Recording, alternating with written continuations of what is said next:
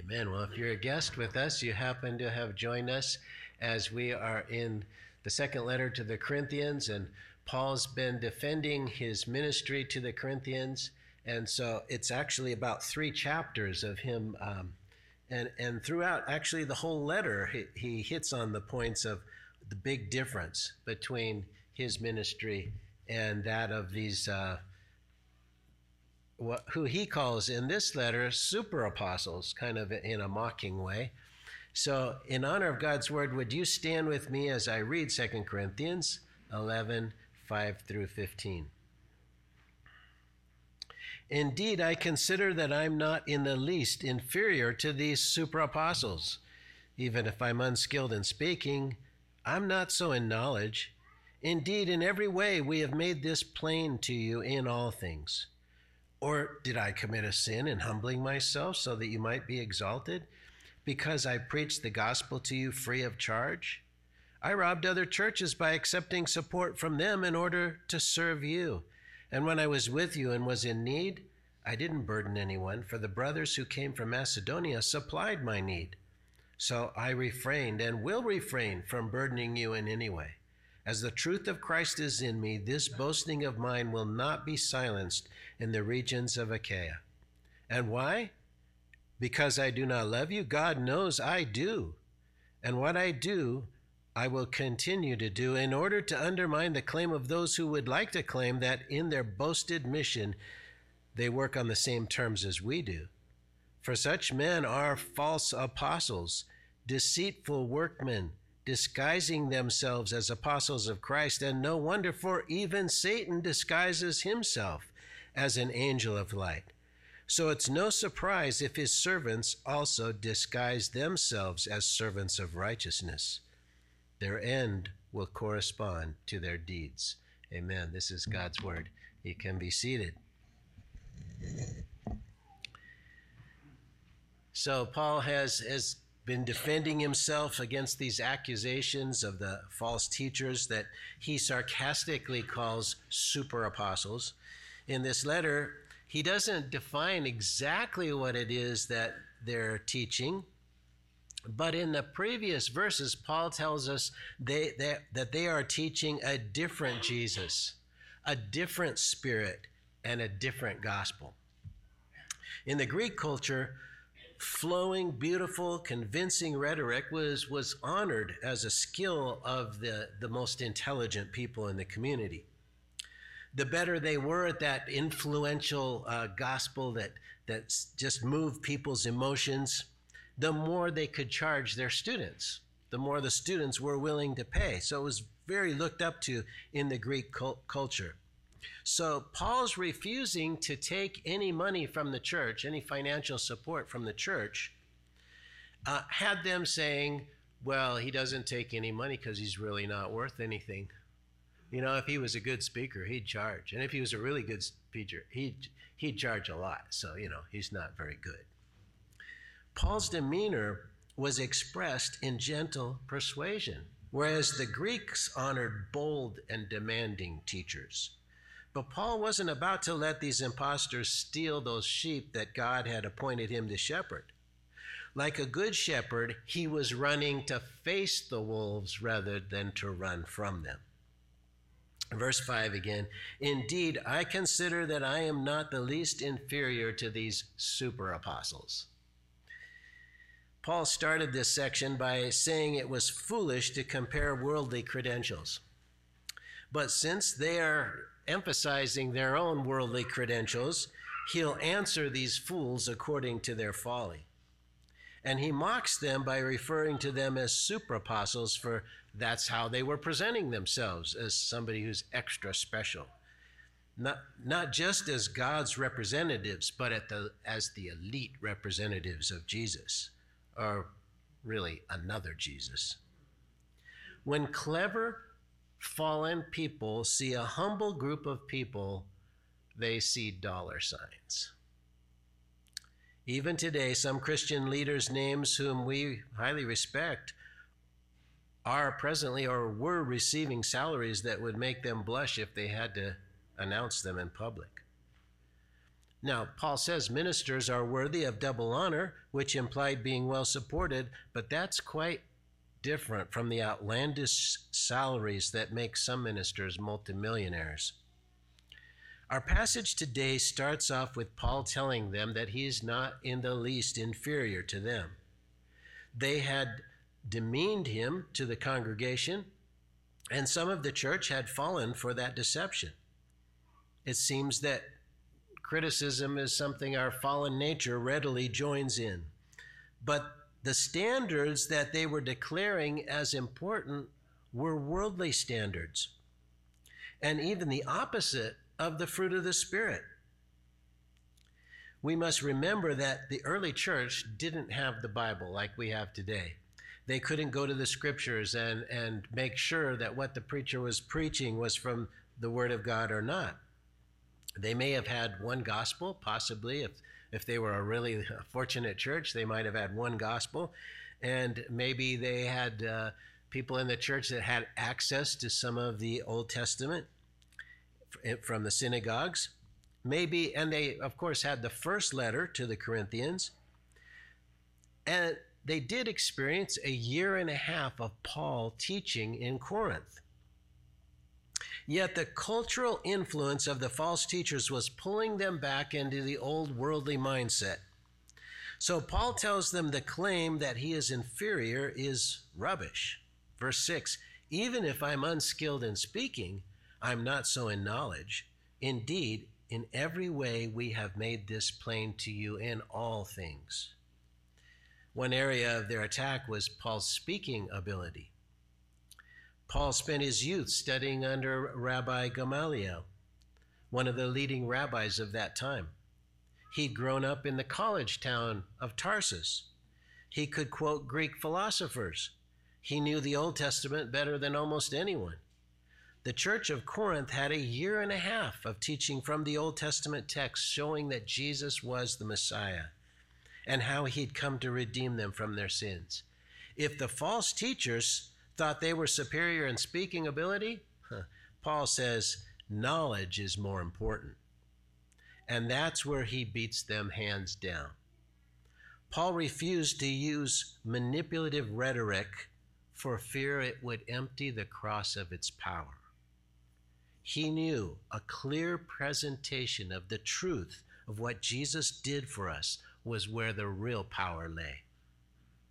We need to remember this truth some people, you know, uh, come across as, as very likable and very knowledgeable. They have a great personality. They, they seem like they're your best friend. They sound so sincere. But what are they teaching? Is the power of the Holy Spirit present? Are people being drawn to Jesus or to that person? Knowledge of the holy does come from a study of the Word, but it also comes from walking with the Lord. James refers to it as the wisdom that comes from above. The Corinthians had witnessed the knowledge and wisdom of Paul and of his team. Their style was so different from that of the false teachers. Verse 7 and 8 Or did I commit a sin in humbling myself so that you may be exalted because I preached God's gospel to you free of charge? I robbed other churches by accepting support from them in order to serve you. So the next defense he makes in regarding his refusal to ask for financial support, most of the churches Paul established helped to finance Paul's ministry team. It was the wisdom of God that he did not ask for support from Corinth. This is one of those catch 22s. You know, if he asked for support like he did from other churches or accepted the support, then the false teachers would say, see, he's just in it for the money. If he doesn't accept it, they say, see, he's not worth being paid. That's why he doesn't ask for it. So, since he didn't, they say it's because he knew he wasn't worth it. Paul declares the reason he humbled himself is not to receive support, not to receive support was so that the congregation may be exalted. In other words, he didn't want to give Satan something that would hinder their growth. He asked them if it wasn't a sin not to charge them for his teaching. I think, of course, that's a rhetorical question. They knew it revealed his love and generosity. They witnessed how hard he worked. He says he robbed other churches in order to serve them. That's a hyperbole, meaning he used so much of other churches' support to help the Corinthians, it felt like robbery. He also worked with his own hands to support himself so that he could serve them. The word minister literally means to serve. Jesus said he came not to be served, but to serve. Paul was following the example of his Lord. Preaching and teaching is one form of service and worthy of being supported. Verse 9 And when I was with you and was in need, I didn't burden anyone, for the brothers who came from Macedonia supplied my need, so I refrained and will refrain from burdening you in any way. So when, when Paul first came to Corinth, the book of Acts tells us that he found Aquila and Priscilla, uh, fellow ministers of the gospel. And they had the same trade that he did. He was a leather worker. And so he worked with that skill in order to support himself and his team. But in Acts 18:5, it tells us he became occupied with the word, showing the Jews from the Old Testament that Jesus is the Messiah. That's when the Jews came down from Macedonia, the Jewish believers came down from Macedonia and brought the support for Paul so that he could preach full time. And this is the standard actually for missions today in the third world. Missionaries rarely, if ever, ask the people they are serving for support for the same reason. But over time, once the people have matured, the people begin to want to give even out of their poverty to work to the work of the Lord. We see that in the, the radio tower um, that we sponsor in Guinea Bissau. Guinea Bissau is a small nation in West Africa. It has one of the lowest, it vies with Bangladesh for the lowest per capita income in the world. And the Lord blessed us with an opportunity to help uh, build a radio tower there that reaches about 1 million unreached Muslims. And when once that got going, eh, in, in of course in the local people's language, once it got going, they found even in such poverty, people from their villages would send money to support the radio tower. But of course, at first, you know, it was they received and they received, they learned, they'd hear the gospel, they'd hear sermon messages in their own language, they'd be taught hygiene and how to do better crops. And so then out of their poverty, they would send in just what would, what would be equivalent to us as a dollar, but that meant a lot to them. We get to share in helping churches in poverty, but as they mature, they want to support their own work. Paul says that he refrained and he will refrain from burdening them in any way. Many in the church in Corinth were slaves. Corinth, the city of Corinth, had about 100,000 slaves living in the city. But there were also many people that were wealthy. Paul didn't want them to think he was in it for the money. He knew that in that situation, it was better not to ask for support. But this was the exception to the rule. Letting others participate in ministry means they share in the fruit that comes from the ministry as Kathy was just sharing, we help to support it, and then that means the fruit that comes from it is also a part of the work of the local church. Laying up treasure in heaven. It takes discernment to know when to ask for support and when asking would be harmful to the spiritual growth of the church. Those of you who've been with us for a long time know that I rarely preach on giving. God provides, and often it is through touching people's hearts. If we have a shortfall, I'll inform the congregation. Our books are always open.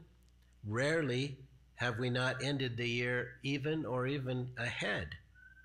The pressure to give, I hear in some congregations, really saddens me. It's detrimental to the gospel and it plays into the old argument that churches are just here to make money.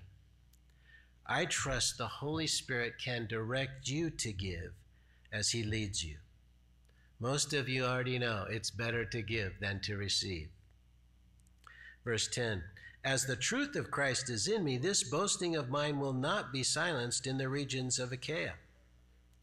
Paul was not going to stop boasting about the fact that the churches supported his ministry so that he didn't need to ask from the Corinthians. And it wasn't so that they would be put in a negative light, it was because he loved them. I feel the same way. I will not stop boasting in the fact that we do not give yearly tithing sermons. and yet, God always provides. For the last 21 years that I've been here, He's been faithful. He touches your hearts, and we always have enough. We can give more than 20% to missions year after year because God is faithful, and you're faithful to respond to His prompting. I've always believed that if we're being obedient, God will provide. As we say, when God guides, He provides. Verse 11, and why? Because I don't love you? God knows that I do. The reason Paul will boast is not to put Corinthians in a bad light, it's to give glory to God and to show how all the churches work together for the advancement of the kingdom. Paul says that before God, he can cl- declare he truly loves the Corinthians. Churches that are in need should never be offended when others find out that they are supported by other churches. We are in this together for one purpose. And it's not for the glory of man, it's for the glory of God. It's sad that so many churches are in competition with one another. We should see ourselves as on the same team, all Bible believing, Christ honoring churches. This past week, we joined the Methodist Church in their 24 hour prayer vigil to pray that God would show them his direction because the denomination wants to half the cost of the building, building that the congregants paid for and built. It's not because the church changed, but the denomination is the one that changed, and the church stayed faithful to God's word. So please continue to pray for them. They are a Bible believing church that wants to honor God and we feel like we're in it with them. They're our brothers and sisters in Christ. Verse 12 And what I am doing, I will continue to do in order to undermine the claim of those who would like to claim that in their boasted mission they work on the same terms as we do. The reason Paul's not going to back down from proclaiming the freedom to preach without charging is to make clear that he's not like the money grubbing uh, false apostles. When they come into an area and they start asking for fees, people will be reminded how Paul would insist on working day and night without charge. And they, then they could easily see the motivation of the false teachers. If they say they're just like Paul and his team, those who've heard this account will know it's not true. Paul was protecting the churches of that region by warning them of the motivation of the false apostles. Verse 13 For such men are false apostles, deceitful workmen, disguising themselves as apostles of Christ. One translation says masquerading as apostles of Christ. Now, Paul tells us what he really thinks about them. Those preaching with the motivation of money are false apostles. They are not God's chosen representatives. They are deceptive workers, saying one thing and practicing another. They act like Jesus' apostles at first, but they have a different Jesus, a different spirit, a different gospel. He could be so blunt because he had already witnessed the fruit that was produced from their ministry. The work of these false apostles is already becoming evident, as enumerated in 2 Corinthians 12 20. Discord, jealousy, fits of rage, selfish ambition, slander, gossip, arrogance, and disorder. the passage says. Paul didn't want to lose the ground he had gained for the kingdom of God in the city of Corinth. Each convert was precious to him, and their location was central to the spread of the gospel. Verse 14, and no wonder, for even Satan disguises himself as an angel of light. Here's another of these verses. You know, every, as we've gone through Corinthians, I say, you should underline this one. This is one of those ones we go back to to remind us of these essential truths. Satan doesn't show up with two horns and a pitchfork and a pointed tail. He doesn't show his fangs and say he wants to destroy you. He is way too clever for that. He comes to us like he did to Eve. He offers spirituality on our terms, along with something sensual thrown in. He appeals to our old nature in subtle ways, never outright. Remember the Screwtape's diabolical counsel to Wormwood? He says, Indeed, the safest road to hell is the gradual one, the gentle slope, soft underfoot, without sudden turnings, without milestones, without signposts. Many in our modern culture do not believe there is a being called Satan, and yet his existence is one thing that accounts for the condition of the world we live in today. Jesus believed in him. He called him the prince of this world. Now, to those who are self indulgent, he may just reveal himself and offer them what they're lusting after. You know, there's a whole series, a video series of uh, rock and roll heroes, uh, legends that tell the testimony of how they made their deal with the devil to get their number one song in their own words. So sometimes he's just outright and reveals who he is and what he wants. But the, for those who have a fear of God, he has to come in disguise and work subtly as an angel of light. He sounds spiritual. The hook of fleshly desire is often covered with spiritual sounding bait. I've talked to people, in fact, to one man here, right here in the Verde Valley, who said an angel of light appeared to him and taught him and gave him great revelations. But what he told me was contrary to Scripture. Satan made them feel that they had special knowledge, something no one else had. And so they had misinterpreted Scripture to make it match this new special revelation. They go about trying to find naive Christians to follow them. And some of the biggest cults in America have had Christian emphasis with the distortion of some basic doctrine that made them feel special in their own minds, as the only ones who know this important revelation. They think all other believers they met are just uninformed ignorant, or maybe even part of the pagan church called Babylon in Revelation. It's a pride trip, and they just can't see it. Verse 15 So it's no surprise if his servants also disguise themselves as servants of righteousness, their end will correspond to their deeds. If that's how Satan works, that's how his ministers will work as well. They sound so spiritual, and of course, they have revelations that you need to understand. And little by little, you're drawn into believing that you are better than other Christians because of some secret knowledge or unique interpretation that most everyone else has missed. Pride takes hold, and it's hard to break free from. Brothers and sisters, men and women have been walking with the Lord Jesus for over 2,000 years studying His Word for over 2,000 years, the chance that you're going to find some essential truth that everyone else has missed is zero.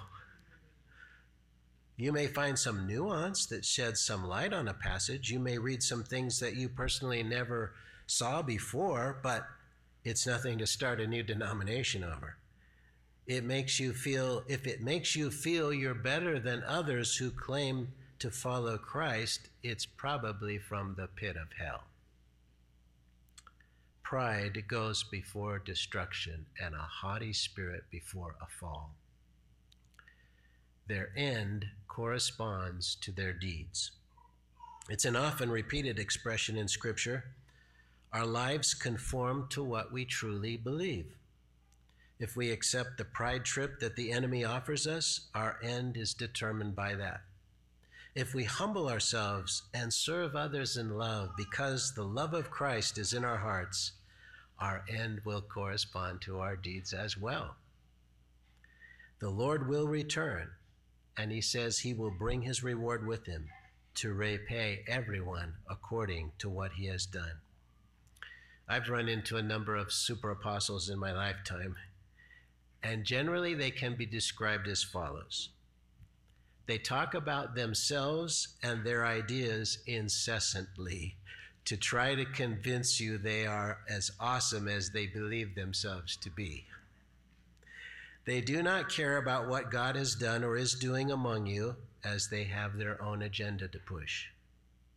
They're critical and condemn things in the church, especially leadership, because they think they have a better way. They are ungrateful for anything done for them as they feel they deserve more than you can give them. Conversations are always one sided as they cannot listen to anyone who would share even God's word with them. They're prideful to the degree that if there's a degree disagreement, it must be you that is wrong. They rarely use scripture, and if they do, it's some obscure passage that they've distorted or found some strange application for, or they have a few favorite passages that they misuse to manipulate others. They're uninterested in you as an individual, it's all about them. Many of these descriptions will apply to them, though not necessarily all of them, and sometimes they're good at hiding some of them. What do we do about this kind of an attack from the enemy on the church through prideful false teachers. You know, the, the enemy knows the best way to bring down a congregation is from within the congregation. Outside attacks only make us stronger. If you think you see these signs in someone, take the facts to the elders of the church so that they're aware of what's happening. They might clarify something you were unaware of, or they may warn may be warned by you that there is a false teacher, a wolf in sheep's clothing in the congregation. Jesus warned us that that was going to be the case. In fact, he said in the end time, it's going to become very prevalent. They will probably pull the person aside. The elders will probably pull that person aside if you talk to them about him and ask what they've heard. They'll confront him with what the person has heard. Now, that false teacher or possible false teacher might explain it away, but as shepherds, they're going to keep a close eye on that person. And when wolves know they're spotted, they usually look for another flock. Pastors of one church will often warn pastors of other churches that that person is making their way through the the congregations in their town. And finally, serve one another in love, for love fulfills the law. Then our end will correspond to our deeds, and that can be a glorious promise instead of a frightful warning. Amen. Amen. Joe, would you close us in a song, and then I'll give the benediction.